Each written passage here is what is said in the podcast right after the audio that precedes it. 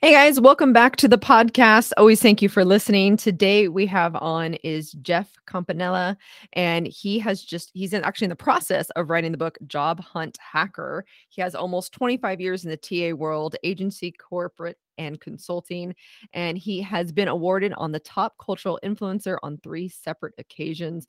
This is going to be a lot of fun. Taylor? Yeah. And don't forget to listen all the way until the end for Jeff's broke to boss tip of the week. I'll be really interested to see what he has to say. Welcome to Talent Takeover Unfiltered. When it comes to working hard and keeping it real, we know our shit. Self care, happiness, inner peace, and time. I'm Brianna Rooney, and this is Taylor Bradley. Hey, y'all. And we have thrived in chaos and turned it into an art form. So, Taylor, what are we doing here today? We're here to give you a raw, under the hood view of all things recruiting and finally give credit where credit is due to a long underrated industry that's full of quote unquote experts. All right. Well, then let's take this show to the road. Okay, so I met Jeff on LinkedIn just to give everybody some context. I met him on LinkedIn and um, you know, we don't really know each other. We just kind of cross paths. And I can't even remember exactly how we cross paths, but we all know the TA space, recruiting world is kind of small.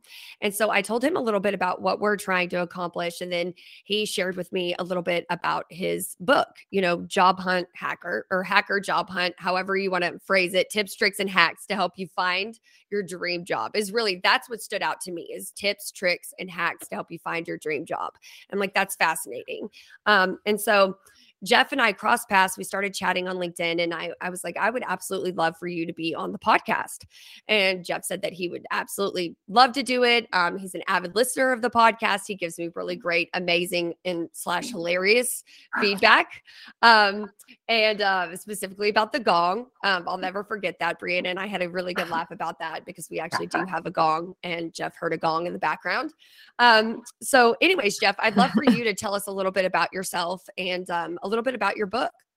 Sure. Thank you. And thank you so much for having me on. I'm a big fan already uh, in such a kind of the early stage of your podcast. It's been great. Uh, it's awesome that you've been paying it forward. Thank you. Uh, that's something that's top of mind for me as well, paying it forward. I've been recruiting for 25 years, uh, agency, corporate consulting. I've had my own firm. Um, and I decided at this stage of my career is going to be really important to pay forward and try to help people as they're navigating a job search. And this came, uh, the inspiration came pretty, you know, genuinely. Someone reached out and said, you know, hey, you're a recruiter. I'm looking for a job. Can you help? And you know, as we know, that's not really what we do as recruiting and TA professionals. You know, we work for an employer or uh, a client, and they task us with finding specific talent. So it usually doesn't work the other way. But I had some empathy for this person and I, I leaned in and I gave them a couple of pointers on like, hey, here's a here's what will give you the best fighting chance. Um, and I, I don't have the, the bandwidth to do that with everyone that reaches out. So I thought, sure. hey, why don't I, you know, collect information not only from my own head but from colleagues and uh, connections that I have on uh, ways to help uh, job seekers position themselves as they're searching for a new role from a recruiter and from a talent acquisition person's uh, point of view. So that was the nature of the book. And uh, you know, I'm really excited about it. It's in editing right now, with a, and I'm hoping to get it out and published uh, in August sometime. Yay! That is exciting. Yeah, congratulations on that. That's, I mean, that's a huge accomplishment. And I love that you kind of mentioned that you had crowdsourced um, the information in the book because love the diversity of thought, the different perspectives, best practices. Um, as, as I was mentioning to you, Jeff, that Brianna is a tech recruiter. I'm a renaissance recruiter, which is really, as we've defined, everything besides tech. And we know that there's different best practices for both. There's different ways and approaches for for both sides of the house yeah. you know so i love that you're kind of like it's not a one size fits all but here's kind of my thoughts my perspective as well as my colleagues and i love that you put that together in a book just for the sole purpose of helping people yeah you know it's as we're, you know, as I'm looking at my career arc or the career trajectory and kind of on the backside after all these years, you know, I, I, I realize I can't help everyone directly. So this is a great indirect way to to help people. And when I crowdsourced the info, honestly, I learned a lot. And you know yes. that was that was really enlightening to me i come from the tech recruiting world too that's been most of what i've done in my career so getting the perspective of quote unquote non-tech recruiters and how they would help a job seeker it was still applicable and so uh, not only was this kind of a labor of love for me in trying to draw down all the information that I had in my own head, but it was a great learning opportunity and things that, that I had never thought of before. I love that because um I that's exactly what I was going to ask you cuz I um you know Taylor and I we battle a lot versus like you know what's right in different recruitings right you know I'm like well I do it this way you do it that way and you know even just through um Thriversity so we just started the Thriversity station which is really helping people hone in and beautify you know their LinkedIn their resume and we're also doing mock interviews with them and so what was really cool about that process is because here at Talent Perch we have Renaissance and tech. So we had the talent partners come together and say, okay, here's best practices Mm-hmm. and we had really mm-hmm. solid conversations mm-hmm. over it because i mean just the fight in you know pictures on the resume um hobbies personality like if i'm looking for a recruiter i want personality. If i'm looking for a software engineer i want personality because it doesn't normally exist. So we had so many different you know perspectives and then we had to come to a decision on what we felt was all encompassing and so i would imagine you had the same you know issues and fun uh, with yeah Absolutely. You know, I, you know, there are some uh, kind of underlying foundational principles as far as what a job seeker should do, and even best practice uh, on how they position themselves in the market. But yeah, there are definitely some nuances depending on the genre of work that you're looking for. You mentioned pictures uh, mm. on the resume, so. Um, one of the tips that I actually gave in the book is don't put a picture on your resume because the way certain ATSs will parse the info, it will sometimes render the characters on your resume unrecognizable, even if you could probably figure out a way to view the resume. If a recruiter is rifling through hundreds of resumes in a given period of time, any snag, they'll just skip and go to the next. And the content of your resume might be fantastic, but that picture may not be record by the, recognized by the ATS that's being used. So right. Well, and then I my personal views on picture is that it could create a bias you mm-hmm. know? So i mean although in today's world right you know part of recruiting and part of one of the things that employers do is research a candidate's social footprint. So more than likely you're going to see a picture of them anyway. But um, you know our best practice is that we say no pictures on resumes just because of that bias. Because most oftentimes you know we're the ones doing the research on the social footprint for our clients. So it's interesting that the different even that the different perspectives of why although we all agree you shouldn't have a picture but the right. but but the reasoning behind why is interesting as well. Yeah, um, for sure. So, Jeff, you said something you said that stood out to me. You said that while you were crowdsourcing this book, that you learned a couple things.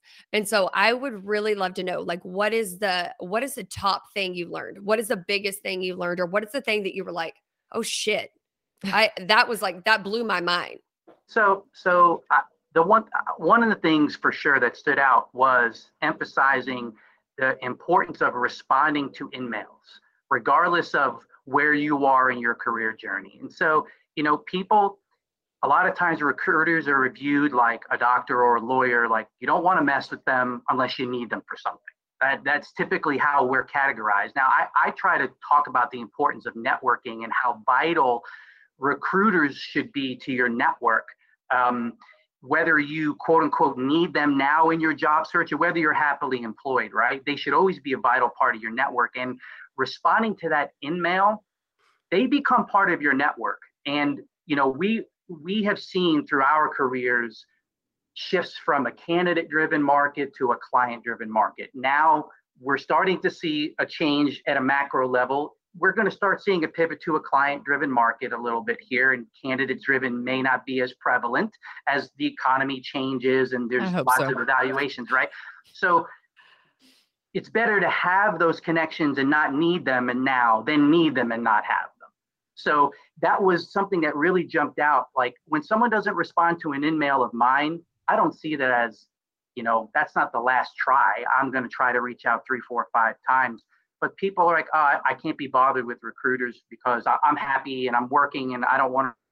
But they're not thinking the long term of at some point down the line you might need and they'll be a vital part of your network.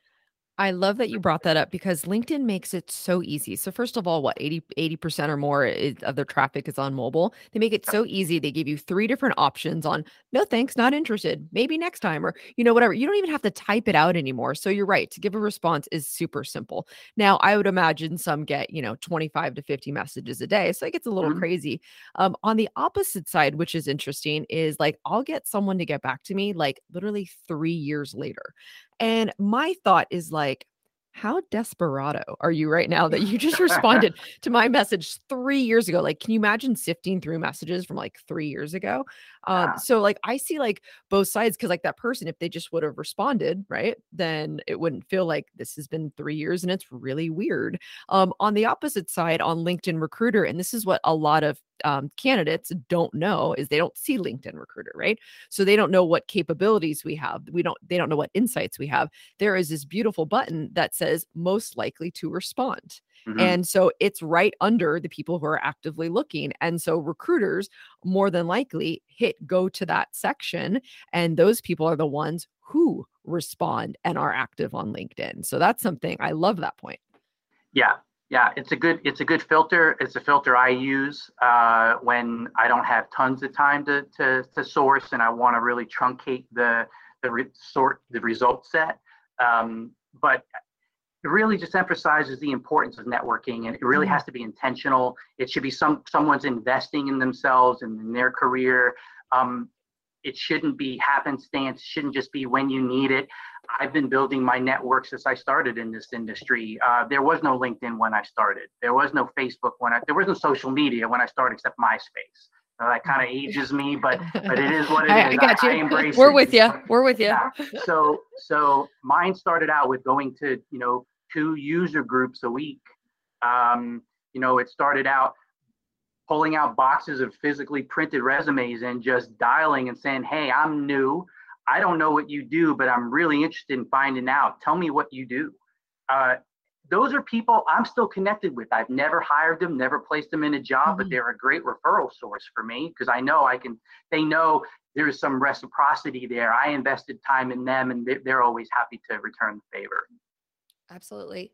You know, one of the best executive recruiters that I have ever worked with in my entire life um, very successful. Um, she was another millionaire recruiter, although she's not the millionaire recruiter, but she she built her whole entire business off of just doing executive searches and just networking and referrals.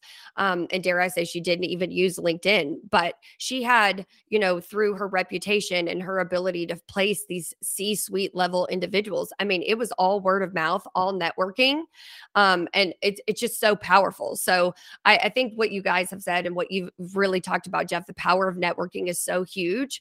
And um, you know, I, I, think that's actually how we got to talking on LinkedIn is because we were messaging each other because I'm a firm believer if it's a message that somebody sends me that I can tell isn't a generic one and you know, they're not calling me like, hey Bill, you know, because I've gotten some of those like, hey Bill, are you interested in becoming, you know, a software engineer? And I'm like, I know that this person doesn't know shit about me then because I'm not Bill and I'm damn sure not an engineer. You know what I mean? It's yep. stuff like that. But if it's personalized, I'll always respond because um, you hit on something. You never know when you'll need us again.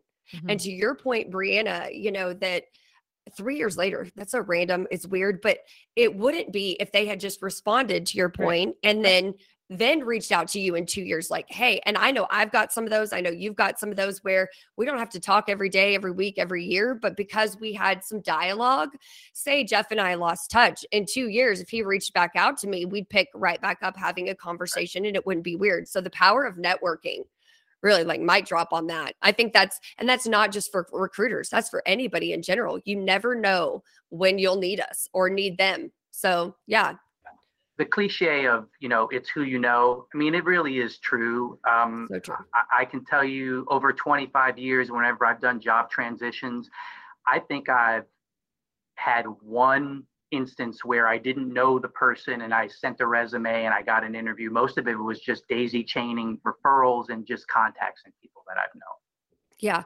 Absolutely. So I do have a question for you. Going back to the book, I'm interested to know how long did it take you to write this book or how long have you been writing this book Um, I would say if it wasn't for the fact that I have lots of other things going on and I hadn't prioritized it, I probably could have written it in three months. But it's been almost two years, um, and only because only because it just wasn't at the top of my list. But now I'm realizing as the market's shifting, there's going to be more and more people I think that are going to, you know, need some assistance. And so that was really kind of why now it lit a fire under me to to make sure that I get it done and out um, especially after graduations and recent college grads yep. getting out there who are networking, quote unquote, social networking is just second nature to them, but it's not always the business networking that's top of mind. It's always, you know, the Snapchat, the TikTok, and, and those types of things.